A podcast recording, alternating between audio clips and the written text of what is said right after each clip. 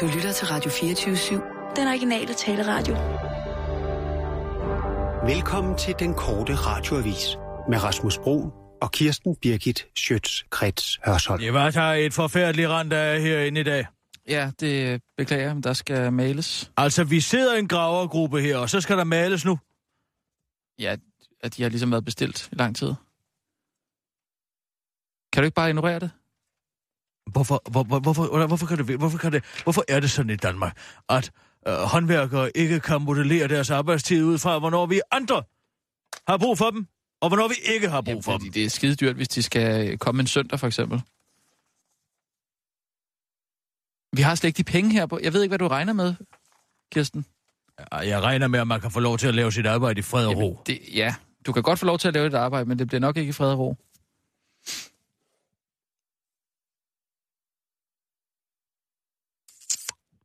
Ej, det er da ikke verdens undergang. Nej, det er ikke verdens undergang. Det er jeg godt klar over. Man får ikke maler, maler Men det er katastrofalt for mit arbejde. Ja. Kan vi få lov til at køre nyhedsudsat? Så nu bliver jeg så nødt til at holde jeres kæft, for nu sender vi nyheder. De siger ikke noget. Kom så. Godt. Klar, parat, skarp. Og nu, live fra Radio 24 Studio i København. Her er den korte radiovis med Kirsten Birgit Schøtzgrads Hasholm. Skat kan have mistet op til 10 milliarder kroner i svindelsag. Lige når den almindelige dansker næsten har vendt sig til, at skat har pisset 6,2 milliarder af de skattekroner, de har inddrevet ved at stå og lure i en busk og rende rundt i folks haver væk, ved at sende penge til Gud og hver mand med et gummistempel og en kuglepind, så siger skatteeksperter nu, at det rigtige beløb meget vel kan være op mod 10 milliarder kroner. Det skriver Finans.dk. Nu viser det sig nemlig, at selv når man tager højde for den formodede svindel på 6,2 milliarder kroner, er refusionsandelen af skats indtægt på udbytteskat langt højere i 2013 til 15, end den har været i resten af perioden, hvor svindelen har stået på. Det får Bjarne Gimsing, der er skattepartner i revisionshuset EU, EU og formand for skatteudvalget i revisernes brancheorgan FSR til at råbe vagt i gevær. Jeg ved ikke, hvad der ligger til grund for Skats vurdering af svindelens omfang, men disse tal kan godt give anledning til at frygte, at omfanget er større, siger han til Finans.dk og tilføjer. Jeg kender ikke til forhold, der skulle få refusionerne til at stige så voldsomt, og der Skat ikke har nogen grund til at puste tallet op fra start. Snarere tværtimod kan man vel godt frygte, at der kommer mere, afslutter han. Hvis refusionsandelen ikke øh, skulle være et naturligt udsving, så vil det sige, at skat er blevet svindlet for 10 milliarder kroner, eller hvad der svarer til 10.000 millioner kroner. Eller det, der lægges op til, der skal spares på uddannelsesområdet, kulturområdet, fødegangene på miljø og klima og Irak-kommissionen plus cirka en milliard. Skat kan ikke afvise over Finans.dk, at tallet er langt højere end 6,2 milliarder. Skat kan ikke afvise, at sagen er endnu større, skriver de i en kommentar og tilføjer til den korte radioavis. Vi har ikke lige set efter, det er jo ikke vores penge. Vi er bare glade for, at folk ikke står på gaden med fakler og høtyve. Nu er Helle Thorning snart videre.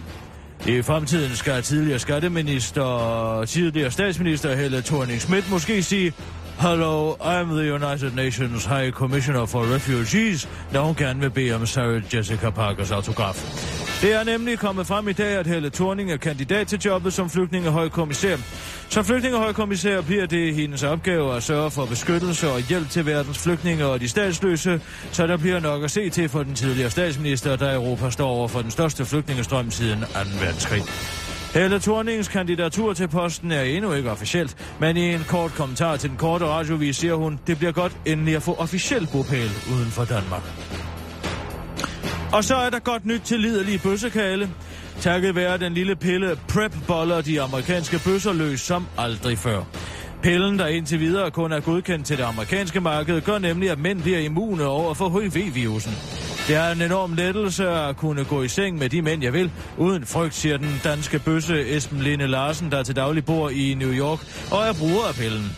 Det er dog ikke alle steder, at pillen skaber glæde, særligt hvor herre, der i sin tid skabte HIV-virusen som straf for bøssernes syndige livsstil, hilser ikke medicinalindustriens fremskridt velkommen. Det er da irriterende, at bøsserne på den måde snyder på vægten, men så må man jo bare være et skridt foran, siger Gud til den korte radiovis og tilføjer. Jeg er gået i gang med at skrue op for termostaten heroppe, men det er som om, at det kun er den yderste religiøse højrefløj i USA, der har fattet, at den globale opvarmning er min guddommelige straf for bøssernes synd, afslutter Gud. Heller ikke i det etplagede Sydøstafrika tror man på pillens virkning. Hvis jeg skal beskytte mig mod HIV og AIDS, så voldtager jeg bare et spædbarn, som jeg plejer, siger en Tanzania, den korte radiovis har talt med. Det var den korte radiovis med Kirsten Birgit Schøtzgrads Hørsholm.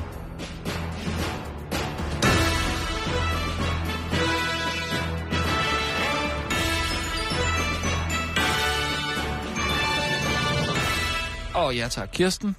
Rigtig godt. Jeg synes, du virker til at være i topform i dag, det må jeg sige. Lige en enkelt ting.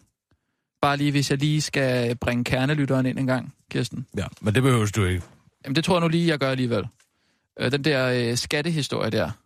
Ja. Det er som om øh, likstallet er lige højt nok på den, vil jeg sige. Det er jo ikke et spørgsmål om likstal, det er et spørgsmål om, at det er menige danskere er pisse lige glade med, hvor mange penge skat efterhånden pisser ud. De gider jo ikke at sætte sig ind i sagen.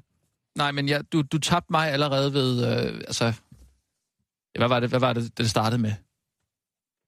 Ja, Først- den starter med, og der er nogle skatteeksperter, som har fundet ud af, at selvom man trækker de 6,2 millioner kra- CO2, 6,2 milliarder kroner fra, som skat påstår at have, med, at have mistet, Ja, så er refusionsandelen af det udbytte, skat har på udbytteskatten, den er stadig højere i 2013 og 2014 og 2015, end den har været siden hullet var blev åbnet i 2000. ja. Det tror jeg så går hen over hovedet på de fleste, det der. Er det fordi, Kan- det går hen over hovedet på dig? Nej, det gør det ikke. Men hvad er det, refusionsandelen er? Ja, altså, skat og får en udbytteskat på aktieposter, på aktiegevinster. Mm, Ikke sandt? Det er mm. det, hele den her sag handler om. ja. Og hvis man bor i et andet land end Danmark, så skal man ikke betale den skat. Så den kan man få... En ref, man får den retur, ikke sandt? Det man Ja. ja. får en Ja, ja. refusion af det. Ja, den kommer tilbage der. Ja, så sender man de penge ud af landet. Hvis du for eksempel bor i, uh, på et skattely Ja. ja. og har aktier i for eksempel GN Store Nord, så kan du sige, at jeg har tjent uh, 100 millioner kroner på de aktier. Det har Ja. ja. du nok ikke, men det, er, det kan man jo uh, det kan man sige, Ja. og uh, hvis du har. Og uh, så siger skat, at du skulle betale, jeg mener det er 27 procent af det i udbytteskat til den danske stat, men du siger, at jeg bor ikke i Danmark, så det skal jeg ikke. Mm, mm. Men det lyder bare, altså... Men Ja. Når man så trækker de øh, 6,2 milliarder kroner fra den gevinst, skat har haft på udbytteskatten Mm, i 2013, 14 og 15, ja, så er den, det, der, er rest- det der er resterende ja. af det udbytte, der er refusionsandelen af, hvor, hvor stor en andel af de penge, der er blevet sendt ud af landet, stadig højere, end den har været i resten af perioden. Mm. Så derfor så er der nogen, der siger, hov, den plejer at ligge på så og så mange procent. Nu er den altså væsentligt højere. Ja. Derfor er der nok flere, der har fået penge udbetalt af skat, end Men- de er berettiget til. Men Men hvad? hvad har det med Dorte Jensen at gøre?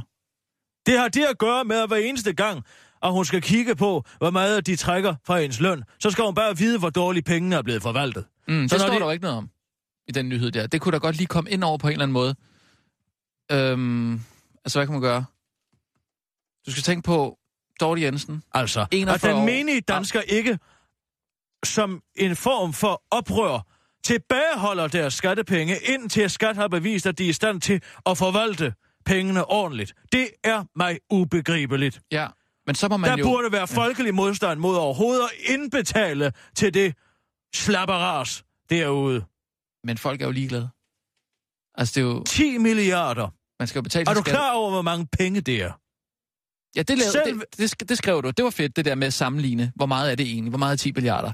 Øh, kan det være?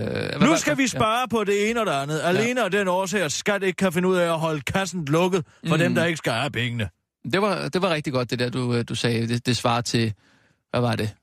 8,7 milliarder, som vi skulle Ja, svare. 8,7 milliarder, det er det, der skal spares på uddannelsesområdet. Ja, ja. Så er der de 600 millioner på kulturområdet, mm. så er de 35 millioner på fødegangen, så er de 340 på klima, og så er der de, ja, det, et par 20 millioner på IR-kommissionen, ikke? Jo. Det er alle de tal puttet sammen, plus en milliard. Det er rigtigt. Og de, og de ting der, man hører det jo.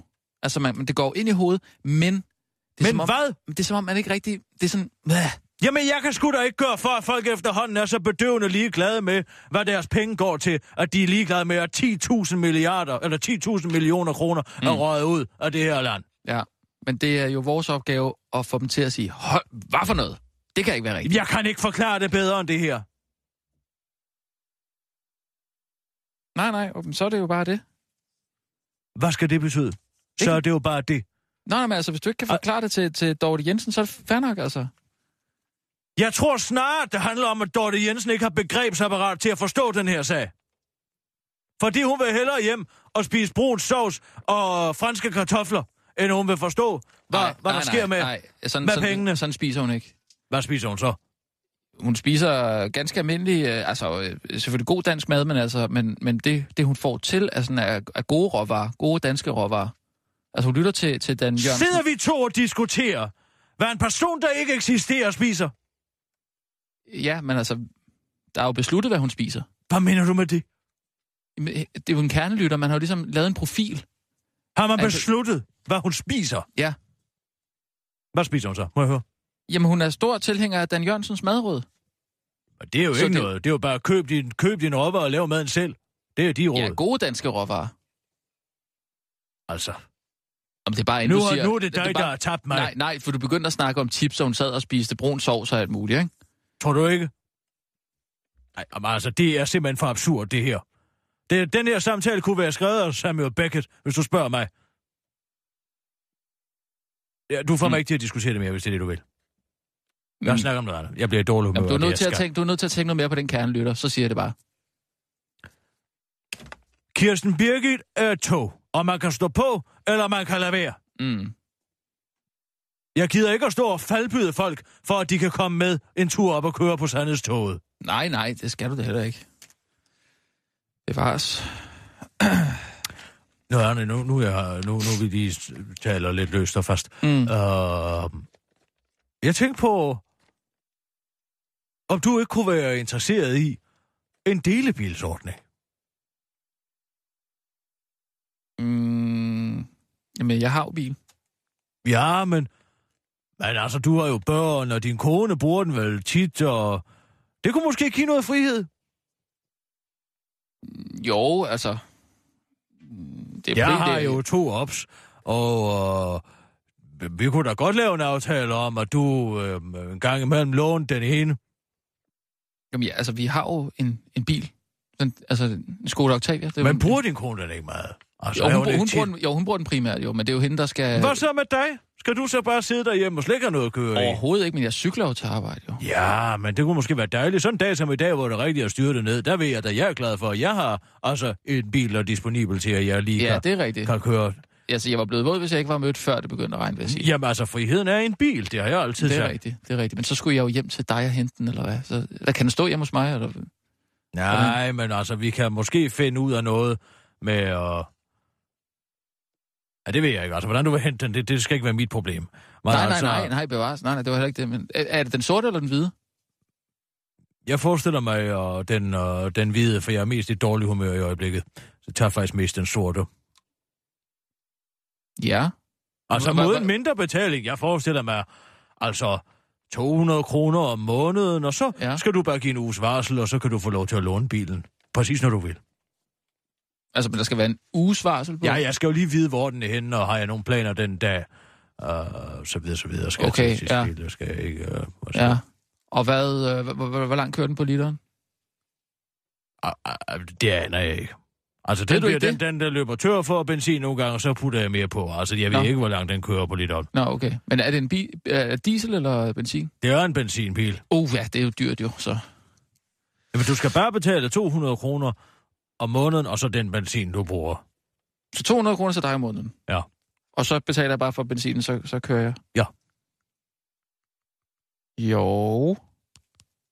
Det er jo måske meget praktisk. Jo, mm, Det tror jeg, du vil blive glad for. Jamen det vil jeg gerne så. Jamen, super! Tak skal du have. Det er jeg da så glad for. Ja. Nå, vi har fået en parkeringsbøde. Hvad for noget? Ja, vi har desværre fået en parkeringsbøde på delbilen. Um, Det kan da ikke være rigtigt. Altså, det, har- det er da ikke noget mig at gøre. jamen, nu har vi jo en delebil, ikke sandt? Jo, men jeg skal da ikke betale for din parkeringsbøde. Nej, men bare rolig, for jeg er i gang med en sag med kommunen. Altså, øh, Øh, En sag med kommunen? Ja. Det vil jeg, jamen, det vil jeg altså ikke drages ind i det der, Kirsten. jamen, nu er du en del af det. Vi har jo en øh, mundtlig øh, aftale her. Jamen, jeg har da ikke skrevet under på noget i hvert fald. Nej, men en mundtlig aftale er lige så juridisk benende. Bare rolig, jeg har øh, snakket med Caroline Nemeth om det, og Øh, han er enig, Nej. min sagfører. Altså, vi deles naturligvis Mm. om, øh, om øh, p-bøden. Uh, som, de, som de kalder en afgift. Det er noget af det mest provokerende. Ja. Men altså, øh, jeg er i gang, for jeg havde faktisk betalt for parkering, men var kommet til at parkere altså på et sted, hvor kun delebiler må, må holde. Uh, men dem er jeg i gang Ja, med... men det er jo en delebil.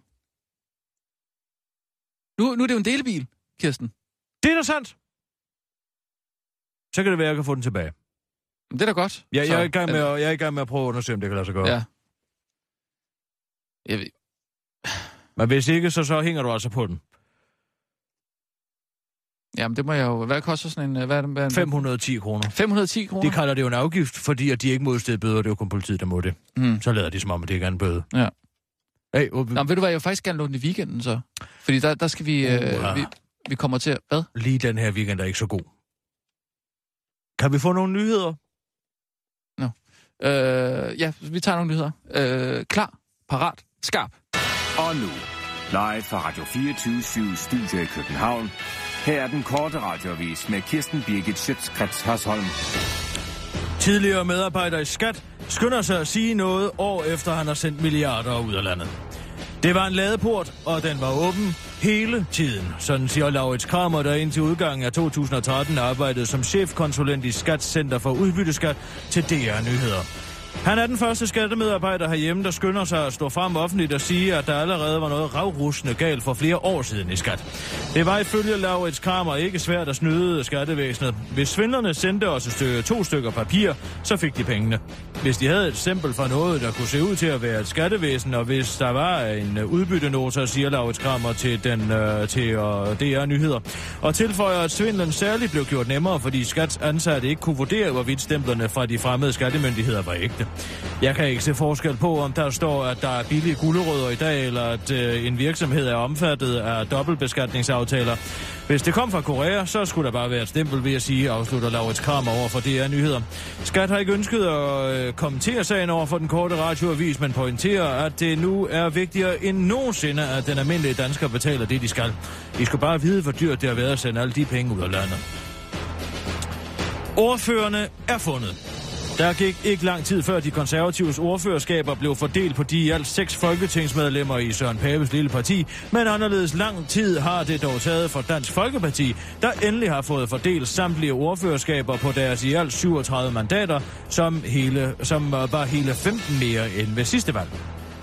Ligesom med et øh, fodboldhold, så handler det om at sætte de rigtige folk på de rigtige poster og sikre en god balance. Det synes jeg helt bestemt er lykkedes ganske godt, udtaler en tilfreds Peter Skåb til Berlinske, og løfter samtidig sløret for, hvem der fik den eftertragtede ordførerpost som postordfører. Det blev Henrik Brodersen som ventet, afslører Peter Skåb til en nysgerrig journalisthåb. Henrik Brodersen, der tidligere har siddet i Slagelse Byråd og uddannet VVS-installatør, skal nu til at dykke ned i postområdet, men garanterer, at han vil kæmpe for, at posten fortsat kommer ud i al slags vejr, om det så er i regn eller i slud. På den korte radioavise spørgsmål om, hvad han siger til, at det koster 19 kroner at sende et brev på 100 gram, svarer den nye nævnte postordfører. Altså, nu kender jeg ikke de eksakte tal, men jeg kan ikke tro, at det skulle være prisen. Det lyder jo helt grotesk. Pilo Asbæk skal spille snu pirat i Game of Thrones. Rygterne har svirret onsdag og torsdag og ude på aftenen er det blevet bekræftet, at den danske skuespiller Pilu Asbæk optræder i 6. sæson af den mere meget populære tv-serie Game of Thrones, hvor kampen om jerntronen fortsætter i den nye sæson. Den danske skuespiller, der fik sit folkelige gennembrud, det er serien Borgen, skal spille Euron Greyjoy, som er onkel til Theon og Yara Greyjoy. Euron Greyjoy er en berygtet pirat, der har terroriseret haven over hele verden. Han bærer en klap for øjet, øh, er en trænet kriger og en snumand. Ja. Greyjoy er kaptajn for et skib ved navn Silence, som har en besætning fuld af folk, der er stumme, og fordi de har fået skåret deres tunger ud af den brutale kaptajn. Ifølge Game of Thrones hjemmesiden Watchers on the Wall er Pilo Asbæk blevet set på optagelserne af en stor scene i byen Ballantoy i Nordjylland. Nikolaj Kostav Valdau, Birgitte Hjort Sørensen og Dar Salim har allerede repræsenteret Danmark i det store Game of Thrones-univers. Og nu gælder det altså Pilu Asbæk, som spillede sammen med Birgitte Hjort Sørensen i Borgen. Hilo Asbæk har blandt andet optrådt i tv-serien The Borgers, som har Jeremy Irons i hovedrollen. Og for nylig sikrede den danske skuespiller sig en international skurkerolle som Pontius Pilatus i den kommende film om Ben Hur. Den anerkendte veteran Max von Sydow, kendt fra den prisbelønnede film Exorcisten, er også blevet bekræftet, hvilket den Emmy-vindende Ian McShane også er. Den nye sæson ruller over skærmen i, til april næste år. Til april næste år, hvor jeg bevares. Hvor kampen om tronen forestiller i Vesterås. HBO-serien Game of Thrones er baseret på bøgerne i romanserien A Song of Ice and Fire af forfatteren George R. R. Martin. Det var den korte radioavis med Kirsten Birgit Schøtz-Krets Hørsholm.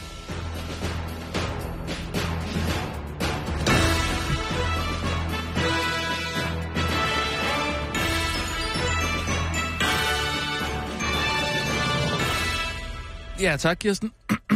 Det her, det stinker citathistorie. Den var egentlig fra i går, den der. Var den til med fra i går? Hvor har du fået den fra? Ja, den er vist nok fra er det så Metro Express, tror jeg.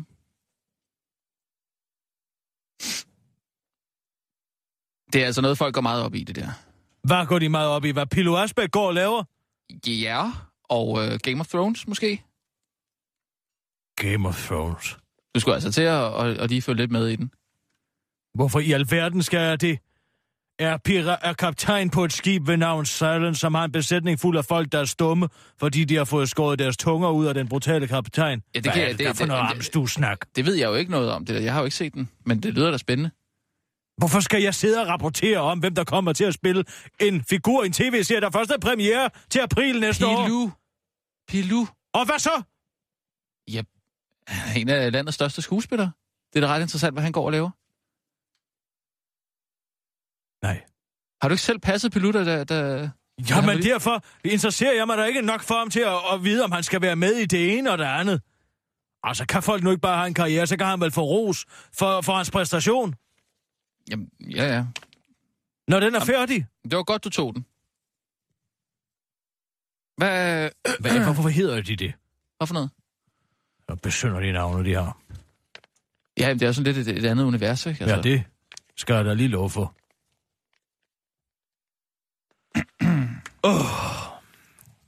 Jeg har simpelthen brug for at puste næsen. Sissel?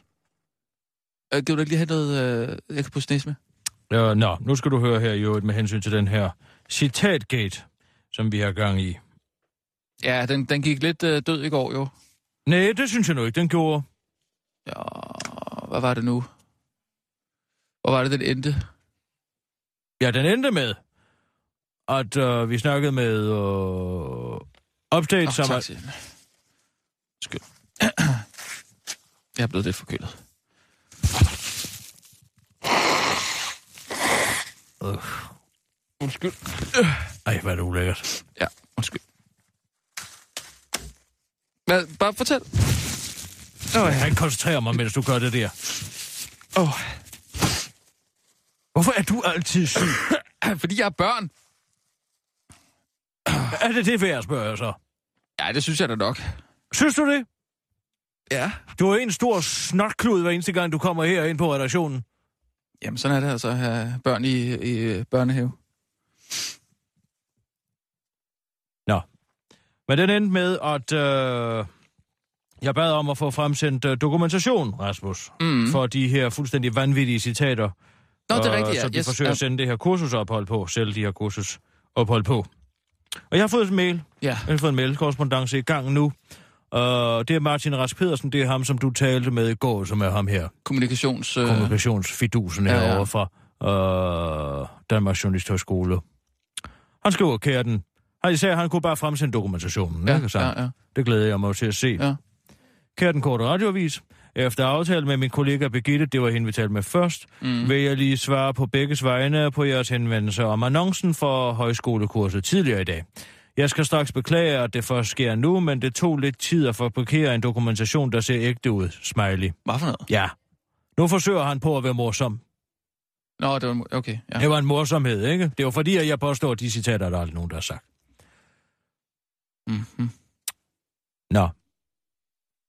Citaterne i annoncerne stammer fra evalueringen af kurset, da det blev afviklet sidste år.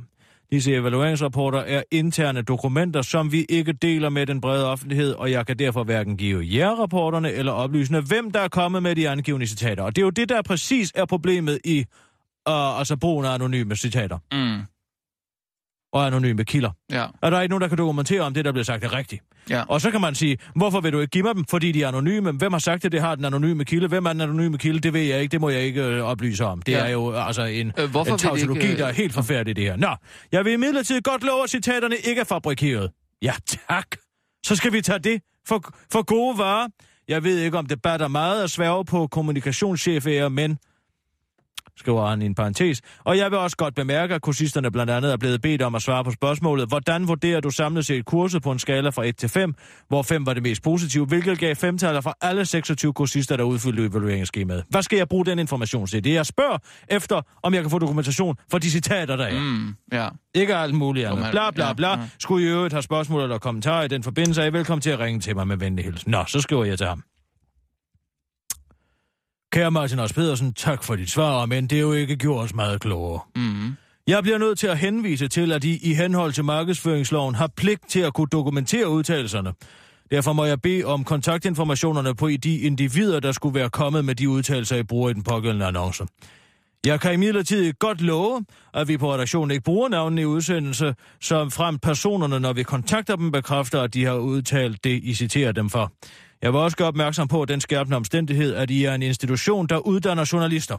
Derfor bør I være meget påpasselige med brug af anonyme kilder. Jeg glæder mig til at modtage dokumentationen. Med venlig hilsen, Kirsten Birke Sjøtskrets Hørsholm, seniorkorrespondent på Den Korte Radiovis. Nå. Så sker der hverken værre eller bedre, han svarer igen. Ja. Ja. Så skriver han. Kære Kirsten Birgit, tak for din mail.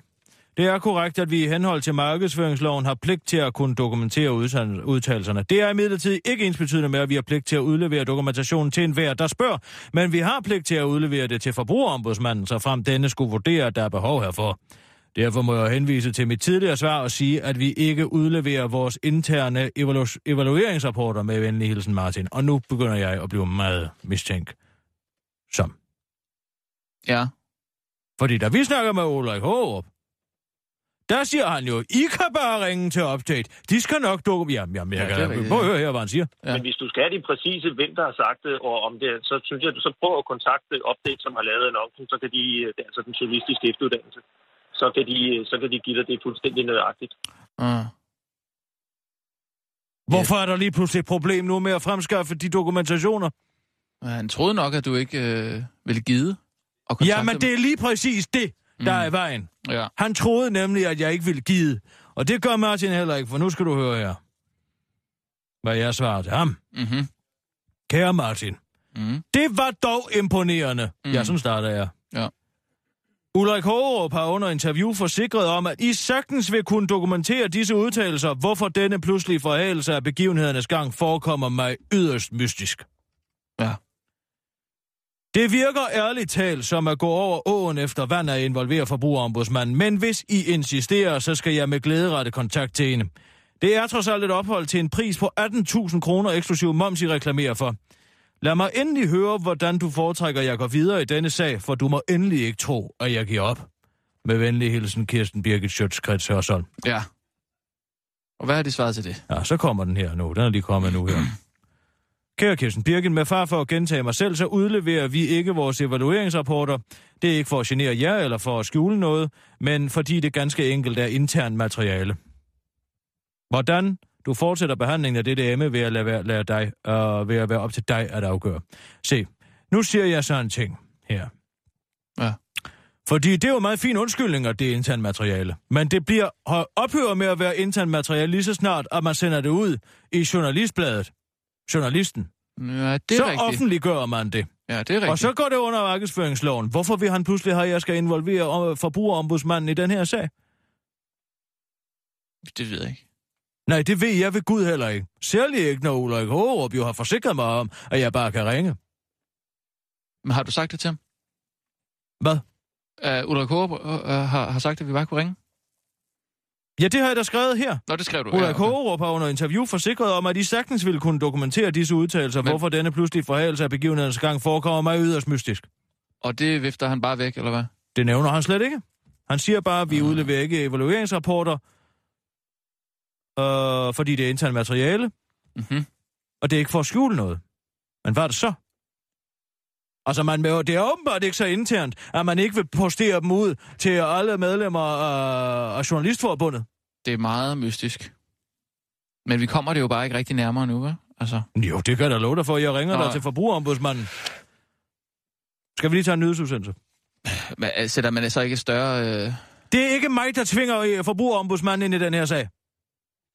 Er det mig? Nej, det er det ikke. De kan bare udlevere det. Jeg har sagt, at jeg skal nok lade være med at nævne dem med navn. Jeg skal nok lade være med at, at gøre nogen sag ud af det, hvis jeg bare kan få bekræftet, hvis jeg kan få lov til at ringe til Ja. nogen, der siger, ja, jeg har udtalt, at det kursus var ren faglig lykke. Ja. Ja, jeg har udtalt, at jeg er ved at revne af inspiration, både menneskeligt og fagligt. Ja, men, men skal, skal, altså, sætter man ikke et større embedsværk i gang, hvis man skal til at, at, at sætte gang i Det er ikke mig, der tvinger nogen til at nej, trykke nej, på det den knap. på, men man har også bare sådan lige... Altså, er det nødvendigt? Jamen, nu skal jeg sige, der er en ting her. Ja. Der er en skærpende omstændighed, som hedder, at det såvel at det er jeres nyhedsdirektør, der er kursusleder på det her Mm. mm. kursus, samtidig med, at det er et kursus, som bliver øh, afholdt af øh, Uptown, hvad fanden er det nu, det hedder? Uptown, Update. Update, som er øh, altså Danmarks Journalisthøjskoles øh, kursuscenter. Ja, ja, ja. Ikke sandt? Jo, jo. De uddanner journalister. Ja, Det er brug af anonyme kilder, og nu vil de ikke offentliggøre, eller gør, at jeg kan tjekke, give mig de kontaktoplysninger, så jeg kan tjekke, at de og verificere, at der er nogen, der rent faktisk har sagt det, men jeg synes... som de påstår, Ja, men at man- folk har sagt. Ja, men kunne man forestille sig, at det handler mere om sådan en principsag, mere end at der er noget skjul? Hvad mener du med principsaget burde jo være klokkeklart. Bare står i markedsføringsloven, når man skal kunne dokumentere det. Ja, ja. Og det er jo et strengt imod de presseetiske regler at bruge øh, anonyme kilder, hvor det ikke er strengt nødvendigt. Okay. Det står der jo. Ja. Jamen, så lad os da sætte øh, forbrugerombudsmanden, som så var en kvinde, i, i sving. Men nu skal vi lige have nogle nyheder først. Er du klar? Jeg er født klar. Klar, parat, skarp. Og nu, live fra Radio 24 Studio i København. Her er den korte radiovis med Kirsten Birgit Schøtzgrads Hasholm. Inger Støjberg er slået tilbage til start. Det lykkedes ikke for udlænding og integrationsminister Inger Støjberg at få frataget i alt 2500 PTSD-ramte personers dispensationer om statsborgerskab. Det har et flertal i Folketingets indfødsretsudvalg netop vedtaget. Inger Støjberg anmodede om at få en afstemning om dispensationen, der ellers, var, der ellers tidligere var blevet vedtaget under den forhenværende regering, men det lykkedes altså ikke for integrationsministeren at få flertal for. Men det lykkedes det altså ikke for integrationsministeren at få flertal for, tror jeg, der skulle stå. Det har ikke været muligt at få en kommentar fra Inger Støjberg, men indfødsretsordfører fra Venstre, Jan e. Undskyld. Janne Jørgensen udtaler til Ritzau, udvalget har gjort, som det fik besked på. Beskeden var fra mini- ministeren at uh, genbehandle sagerne, og udvalget er nået frem til, at de 2500 personer får et ja til dispensation. Inger Støjberg er sidst blevet set på vej ned til Folketingets fitnessrum, hvor hun efter sine skulle have smækket med døren og råbt ukvendsord efter personalet. De 2500 PTSD-ramte danskere kan altså ånde lettet op for nu. Ekstrabladet redaktion i ekstase, da undersøgelser om analsex blev offentliggjort. Der var larm og jubel på Ekstrabladets netredaktion i går eftermiddag, da en snarrådig journalistpraktikant kl. 15.56 opdager, opdager en ny semi-akademisk undersøgelse om kvinders brug af analsex. Følelsen, man får, når man opdager sådan noget, er præcis den, der gør, at vi alle er blevet journalister, siger chefredaktør Paul Madsen til den korte radioavis og tilføjer. Vi fik hurtigt sat medarbejdere til at parafrasere undersøgelsen og komme med idéer til liderlige ordspil, vi kunne krydre artiklen med, samtidig med, at vi naturligvis går på billedjagt efter en lækker kvinderøv, der kan agere blikfang for artiklen, siger Paul Madsen. Der forklarer, at op mod halvdelen af Ekstrabladets DK's hjemmeside nu er dedikeret til at give mandlige medlemmer af nationen en halvfed på under påskud af at læse en videnskabelig artikel. Social dumping eksisterer ikke. Nu kommer det frem, at social dumping slet ikke eksisterer, som mange danskere ellers har gået og troet i rigtig lang tid. Det forklarer Liberal Alliances formand Anders Samuelsen, der har været ude i virkeligheden og altså ikke har kunne finde særlig mange eksempler på udenlandske lønmodtagere, der skulle have haft løn- og arbejdsvilkår, der, ligger, der er ligget under det sædvanlige danske niveau. Anders Samuelsen mener faktisk, at konkurrencen fra udenlandske arbejdstagere er en god ting, og et udtryk for, at globaliseringen virker, og udtaler til Ubred A4, jeg har simpelthen endnu ikke forstået, hvad social dumping går ud på. Hvor stort omfang har det i Danmark? Det er jo nærmest ikke eksisterende. Og at Anders Samuelsen ikke har forstået, hvad begrebet social dumping er, kan måske være forklaring på, at det ikke eksisterer længere. Det mener professor i virkelighedsopfattelse Jørgen Plesman.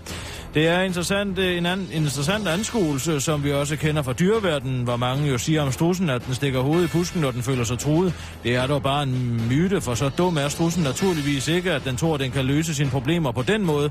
Men teorien er måske god nok, når det kommer til social dumping, udtaler professoren til den korte radiovis. Det er ikke kun social dumping, der ikke eksisterer længere. Klimakrisen er ifølge Anders Samuelsen også afblæst på ubestemt tid.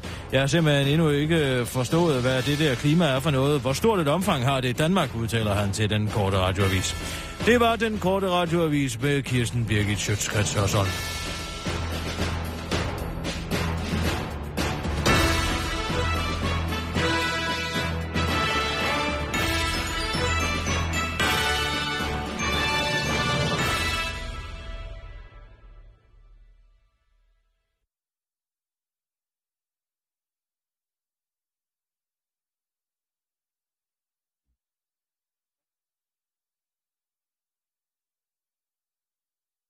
Nå. Det var da okay. Jeg kommer til at tænke på det her med Helle Thorning og hendes job dernede som højkommissær. Altså, er det en vidighed, eller hvad? Er det, er det, Undskyld, hvad siger du? er det en vidighed, eller hvad? Hvad Altså, var det, det var jo hendes regering, der afskar de syriske og krigsflygtningsbørn og ægtefælder fra familiesamføring, ikke? Jeg, jeg står også lige og med noget maling her. Hvad siger du? Jeg siger det med Helle Thorning. Ja. Det var jo hendes regering, der det allerførste år afskar altså syriske, syriske krigsbørn fra at komme herop og få familiesamføring. Ja. Og nu skal hun være flygtningehøjkommissær. Ja. Er det ikke Jo, komisk? det er, jo, det er altså... Det kan man sige. Er det ikke det, og, og, og man kan kalde sådan lidt kontraintuitivt? Jo, det kan man sige. Men altså, det er jo... Øh, er det ikke bare noget med, at det, vi skal være glade for, at det er en dansker, måske? Hvor- Hvorfor i alverden skal vi det? Det siger... Paul Hartling var det jo sidst. Ja. Han fik Nobels fredspris. Ja, han fik den på vegne af FN's arbejde med flygtninge. Den går nok ikke i dag. Ja, på den anden side, man giver jo efterhånden fredsprisen til Gud og hver mand. Ja. Nej, øh, Kirsten, jeg har altså fundet et ret sjovt billede på Facebook. Jeg ved ikke, om du har set det. Det er øh, øh, Martin Gertsen fra Venstre. Eller, Mhm, mm, ja, ja. han er jo så røget ud nu, ikke? Men Ja, han, det er øh, der jo en del, der er. ja, øh, Det er måske meget godt, lige at få skiftet lidt ud i flokken. Ikke? ja, men han har lagt et meget sjovt billede op, synes jeg. Øh, han skriver, er selv kun en flue på væggen, smiley. Og så ser man så et øh, billede af Søren Pind, Michael Børsting, Christian Hyttemeier, Peter Christensen og Frederik Wilhelm Greibe. Ja, og de sidder til en, øh, en lille havefest-agtig middagting, og så står der syv flasker vin på bordet, ja, de er kun seks. ja. Og Søren Pind ser altså lettere beruset ud. Ja, men det er, fordi han har glasøje. Nej, det, er du sikker på det? Ja. Det er jeg sikker på. Jeg synes, han ser meget beruset ud. Hvad du vil med den historie? Og der Syv står flasker vin til... til seks mennesker. Det lyder da, som om de skal i kiosken senere. Hvad mener du? Altså, syv flasker, det er jo kun lidt over en flaske per mand. Du kan da sagtens drikke en flaske vin, kan du ikke det? Ej, det må du da holde op. Jo, men... Øh, Bliver du mad på ruset af en flaske vin? Ja. en, en hel flaske vin? Det er der på vej lige lugt i helvede. Det her land. Hvorfor, hvad Altså- mener du med det? Skulle jeg Nå, nej. lave sådan en eller anden moralistisk opdatering om, at, øh, at Martin Gertsen drikker sammen med sine Nej, Nej, jeg tænker, liberale man venner? lave øh, et eller andet venstremænd øh, til vild fest hos øh, Martin Gertsen. Nej, ved du hvad, lad os lade BT og Ekstrabladet om at lave den. Jeg gider ikke at sidde Nå. og være moralist. Men hvad så med Og- det her? Hvad så med det her? Martin Gertsen skriver i kommentarfeltet, øh, med hensyn til antallet af flasker skyldes det mest, at det krukkede selskab var til mindst seks forskellige druer, og derfor ikke kunne drikke den sammen. Altså, de har ikke engang drukket det hele. Men de har alligevel åbnet nogle dyre flasker vin. Vi kunne lige altså, finde ud af, det må hvad... de da vel for helvede selv om. Jo, men vi kunne jo finde ud af, hvad de kostede. øh, vinene. Hvorfor fanden skal vi gøre det? Kan vi da ikke bare lade de herrer sidde derude i regnvejret og hygge sig? Lad dem da få et glas for helvede. Det kan vi da alle sammen trænge til en gang imellem, særligt hvis man lige er blevet smidt ud, og Folketinget ikke aner, hvad man skal bruge sin politikerkarriere til. Mm. Søren Pind men er jeg tænkte bare- der- efterhånden. Hvad siger du? Søren Pind, han sidder, han sidder ud, som om han er klar. Jeg synes, det er fuldt ud. Ved du hvad? Jeg synes, de skal have lov til at hygge sig til den fest. Så længe han ikke begynder at synge, så kan det jo gå inden ganske glimrende. Ja, det tror du nok, han har gjort. Tror du det? Ja. Hvad for en tror du, han synger? Jeg ved det ikke. Jeg ved ikke, hvad, hvad det er. Jeg, har aldrig rigtig forstået, Det er hvad meget Charles Aznavour, synes jeg, han har gået op i. Hvilket? Charles Aznavour. Charles Aznavour, den Nå. franske, altså crooner. Ja, ja. Noget Meget ham, vise, altså. visesanger der, ikke? Visesangeren. Er det sådan nogle øh, franske viser, han synger? Nå. Har du fået købt noget sølv? Om jeg har fået købt noget sølv? Ja. Nej. Det går galt nu. Det er jo klar over, ikke? Nu går det galt. Hvad går galt? Jeg har min hvilesesring. Hvad er der går galt? Hvad? Du har ikke set, hvad altså Christine Lagarde har været ude at sige. Nej, det har jeg ikke. Ved du, hvad hun er? Jeg er formand for øh, EU øh, Verdensbank. Det er så tæt på, Rasmus. Du er lige ved at være der. Prøv igen. Verdensbanken? Nej, du er tæt på. Kom nu. Og hvad er det nu? Øh, Du er lige ved at være der. IMF. Bingo! Hvad Men- var det men er Og så det- kun på tredje Men gæst. hvad er det, IMF står for? International Valutafond. Altså International Monetary Ah, Fund. yes. Ja, okay, ja. Hun har været ude at sige, og advare altså alle verdens centralbanker om, at de for guds skyld ikke må hæve renten. For så går det galt. Og siger, det noget med Kina at gøre, men det har noget Mm. med os alle sammen at gøre. Okay. Altså, hvad siger det dig om et økonomisk, altså et økonomisk, og en økonomisk hverken finansverden, hvor at hvis du bare drejer en lille smule på renteknappen, ja. så falder hele korthuset sammen. Jamen, det siger vel... Der at- er ingen, der rapporterer det. Du skal helt over på Telegraph for at finde et, bare nogen, der nævner det herhjemme. Jamen, det, det siger vel, at de skal lade være med at dreje på renteknappen. Jamen, så har bankerne jo ikke længere nogen manøvre, altså de kan jo ikke manøvrere mere. Okay. Du ved ikke hvorfor. Altså, Rasmus, nu skal jeg fortælle dig en ting. Ja. Hele aktiemarkedet står på så på en nålespids. Og hvis der er en, der putter så meget som et lod på den ene side, så vælter hele lortet. Men er det ikke også derfor, hun går ud og siger, at øh, man skal lade være med Jo, men hvad, hvad, hvad, hvad tror du, det er der er totalt usundt øh, finanssektor, vi har? Hvorfor? Fordi at det er aktieposter, der er købt for lånte penge. Siden krisen startede, der har den europæiske centralbank jo pisset penge ud, som de har bare lavet sædelpressen stå og køre i døgndrift for at få væksten til at stige. Og renten har været lav, rigtig lav. Og det man så har gjort, det som mange har gjort, det er, at de har belånt og de har lånt penge på baggrund af aktieposter til at købe flere aktier for. Så Ja. hvis du lige pludselig skruer op for renten, så kan det ikke længere være rentabelt at være aktier, så sælger folk deres aktier, så går de over i obligationsverdenen, og så har vi et børskrak. Okay. Nu har jeg sagt det, Ja. ja. og det kommer til at ske. Ja. Skal vi lige prøve at hive den over til Dorte Jensen en gang, se hvad, hvad hun kan bruge den til? Ja, det hun kan bruge den til, det er, hvis der ikke snart er nogen, der gør noget, så kommer hun til at stå til køen til suppegryderne sammen med alle os andre. Jeg bortset fra mig, for jeg har mit sølv, så jeg kommer til at klare mig fint. Men sådan en som dig, hvor langt tror du, du kommer for den hvilesesring der? Hvem kan du bestikke med den? Åh, Jeg vil, da slet ikke sælge, jeg vil da slet ikke sælge min hvilesesring. Ha! Det er da vist, fordi du ikke har prøvet elendighed, der er stærk nok. Ej, nu tror jeg, hvis du maler et eller andet dommedagsscenarie op, Kirsten. Men jeg et dommedagsscenarie op. Ja. Hvad var det, der skete med Finn op i går? Han blev taget i røven af Stein Bakker. Nej, han blev ikke taget i øjne af Stein Bakker. Han var for, han var for grådig, og det er præcis det, som sker her. det, der skete med Finn går, det er et meget godt billede på det, der foregår. Nu skal jeg fortælle dig, hvad der skete Ja. med Finn går. Ja. Finn går havde aktier Ja. i IT Factory, Ja. ja, Ja. som var øh, styret af Stein Bakker. Ja. Ja, Ja. han har købt nogle aktier, han har købt for x antal millioner kroner aktier. Så stiger aktien Mm. i IT Factory. Ja. Ja, Ja. så siger han, nå, nu har jeg aktier for 100 millioner kroner. Ja. Ja, Ja. Så går han ned i banken, så Ja. siger han, jeg vil gerne have lov til at låne nogle penge. Så siger de, jeg vil, med hvilken sikkerhed, kammerat? Mm. Jamen, jeg vil gerne låne med sikkerhed i mine 100 millioner, som jeg har i IT Factory. Ja. Så jeg vil gerne have lov til at låne 100 millioner mere. Ja, men det var jo et svindelforetagende, jo. Jamen, det- det, det er det her også.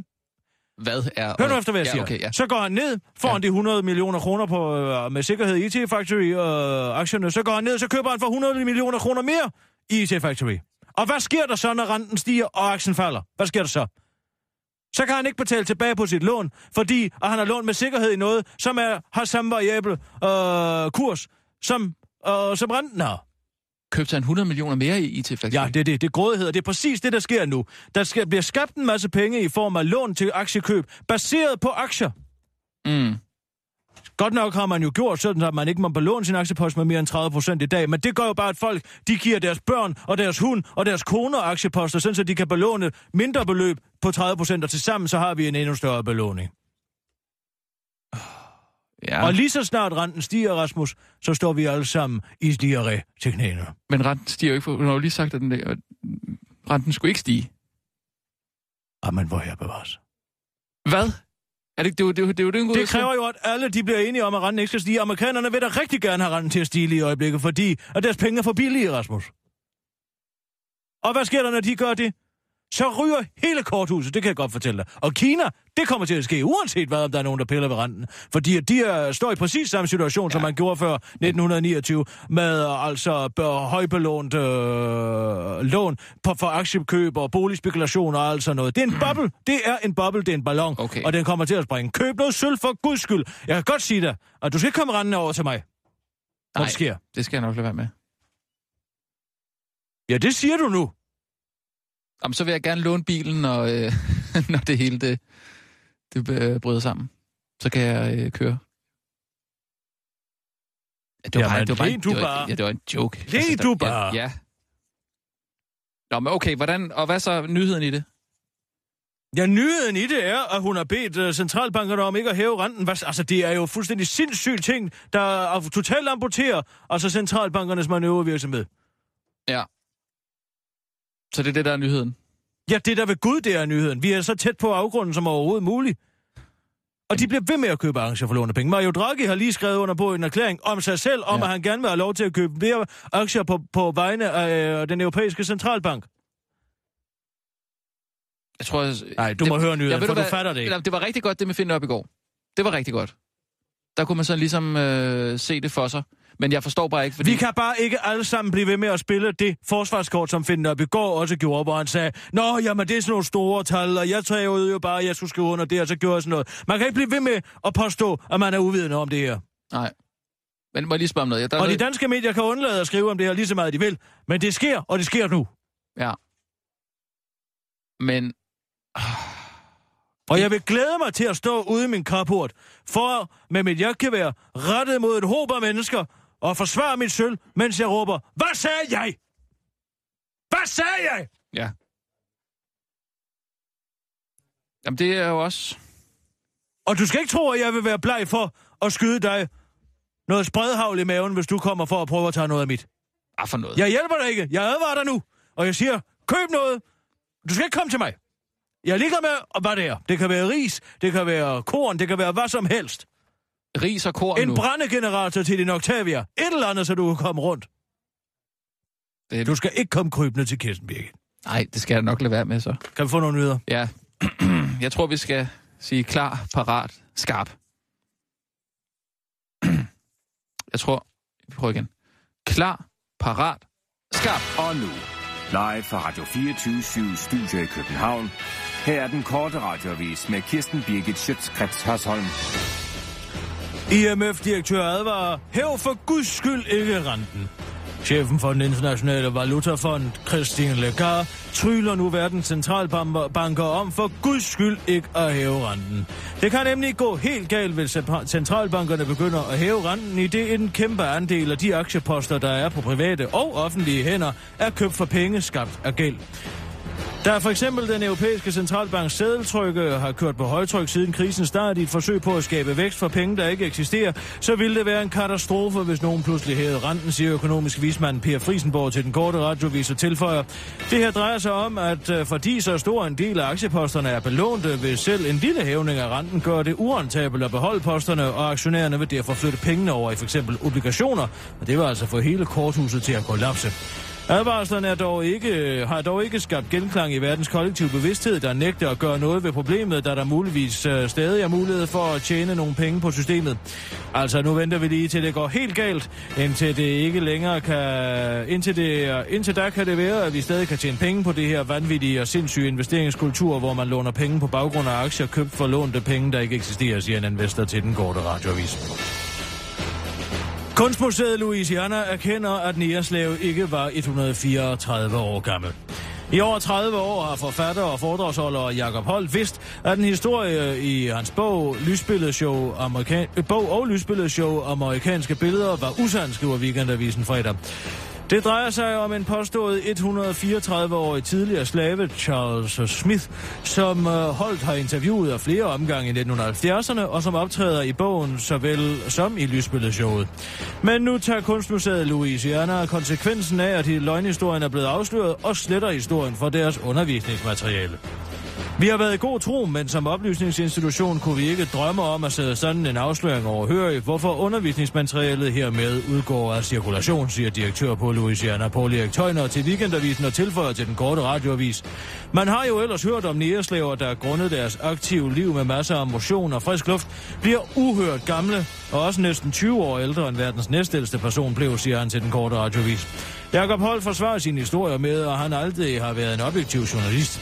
Mit show har aldrig været objektiv journalistik, men en personlig rejseberetning, beretning, sådan som jeg havde oplevet det hele som vagabond, siger han til Weekendavisen og tilføjer til den korte radioavis. Og nu gider jeg faktisk ikke bruge mere tid på den sag, for som verdens højeste mand har jeg faktisk et ret stramt schema. Nu skal jeg ud og deltage i en gladiatorkamp med den afskyelige snemand, som jeg har interviewet af flere omgange i en anden virkelighed end en anden Aldners i en gang i 70'erne, siger han til den korte radioavis. Og så er der dårligt nyt til kulturglade danskere. For nu vil regeringen nemlig svinge sparkniven over statens teatre, museer og kunstneriske uddannelser. Kulturminister Bertel Hårder lægger nemlig op til at spare omkring 600 millioner kroner over de næste fire år på driften af landets kulturinstitutioner. Og det er dårligt nyt, hvis man for eksempel er en af dem, der godt kan lide at nyde en teaterkoncert med Jim Jørgensen. Det kommer nemlig til at gøre ondt af helvede til på kulturlivet. Det mener i hvert fald Jørgen øh, Langsted, der er professor emeritus ved Aarhus Universitet og ekspert i kulturøkonomi. Hvis den besparelse bliver lagt ud over alt, kommer det til at gøre ondt af helvede til på kulturlivet. Der bliver færre teaterforestillinger, kortere åbningstider, færre udstillinger på museerne og færre koncerter med orkesterne, siger han til politikken. Men det er kulturministeren ikke enig, helt enig i. Ambitionen er, at bestørrelserne skal ske uden kvalitetstab, udtaler Bert Lorter til politikken. Nå okay, det vidste jeg ikke, siger professor Jørgen Langstad til den korte radiovis og tilføjer. Hvis ambitionen er at spare uden kvalitetstab, ligesom når de skærer 8,7 milliarder på uddannelserne uden kvalitetstab, så er det selvfølgelig fair nok. Og så er der godt nyt til alle gåglade danskere. For nu viser en ny undersøgelse, at 25 minutters rask gang eller langsomt løb gør, hver dag gør underværker for dit helbred og dermed levetid. Ja, faktisk mindsker du risikoen for at dø af et hjerteanfald med hele 50 procent, hvis du er i 50'erne eller 60'erne, lyder det altså konklusionen fra Sanjay Sharma, der er professor i aflig hjertesygdomme og sportskardiologi ved St. George's University Hospital i London. Det viser sig endda, at motion kan købe dig mellem 3 og 7 års ekstra levetid, og så virker det sågar som antidepressivt middel og forbedrer dine kognitive evner og mindsker risikoen for demens. Den korte radioavis har været et smut på gågaden i Holbæk for at høre, hvad den almindelige dansker siger til den nye undersøgelse. Uha, det lyder godt nok, øh, det lyder godt nok godt, hvis jeg kunne forlænge livet en syv års tid, bare ved at gå 25 minutter om dagen. Vi har et afdragsfrit lån, som vi lige skal betale dag, så det vil da være skønt med syv år ekstra at leve i. Det er nok øh, mere det der med at finde 25 minutter om dagen, der kommer til at knibe med alt det, vi skal nå hjemme hos os. Og nu kommer efteråret med X-Factor og Vild med Dans og hvad det hedder alt sammen. Nej, det er ikke sådan. Men min mand Jørgen kunne godt have godt af at røre sig lidt. Det siger jeg også altid til ham. Men han er ikke sådan til at få i joggingskoene. Hehe, nej. Så vil han hellere gå og rode med sin bil i garagen. Det har jeg som end ikke forstand på. Men vi vil jo gerne holde ham, beholde ham nogle år endnu. Øh, men det er jo i sidste ende, hvor her der bestemmer det. Så det øh, udtaler en tilfældig dansker til den korte radioavis. Det var den korte radioavis med Kirsten Birgit Schøtzgrads. Hørsholm.